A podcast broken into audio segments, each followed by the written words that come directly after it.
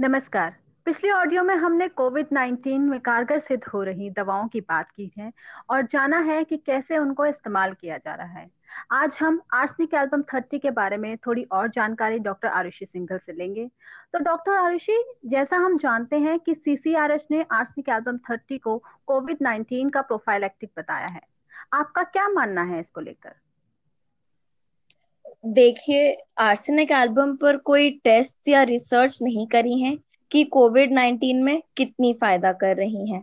पुराने एपिडेमिक्स जैसे swine flu Spanish flu yellow fever में इसका काम बहुत अच्छा देखने को मिला है। साथ ही इसके लक्षण कोविड 19 से मिलते हैं, इसीलिए इसको सीसीआरएच ने कोविड 19 का प्रिवेंटिव बताया है। लेकिन इसका मुंबई में इतने बड़े पैमाने पर वितरण सही नहीं है जहाँ आर्सनिक एल्बम 30 की दस हज़ार बॉटल्स जनता में बांटी गई। I'm a critic of such a mass distribution of a particular medicines without much research.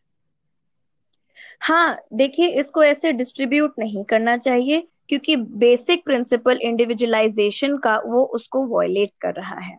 Yes doctor Arushi true तो Arushi there is one more word we are hearing now genus epidemicus what is this जब एक बड़ी population में एक disease spread हो जाती है और इंडिविजुअलाइजेशन का समय नहीं मिलता है तो सारे कॉमन सिम्टम्स को कवर करती हुई एक कॉमन मेडिसिन दी जाती है जिसे हम जीनस एपिडेमिकस बोलते हैं। तो क्या डॉक्टर ऋषि पूरी दुनिया के लिए एक ही जीनस एपिडेमिकस निकल कर आएगी?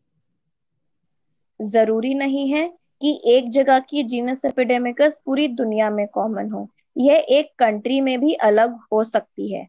डिपेंड करता है कि क्या सिम्टम्स आ रहे हैं क्लाइमेट कैसा है इम्यूनिटी कैसी है एंड वायरस की म्यूटेशन पर।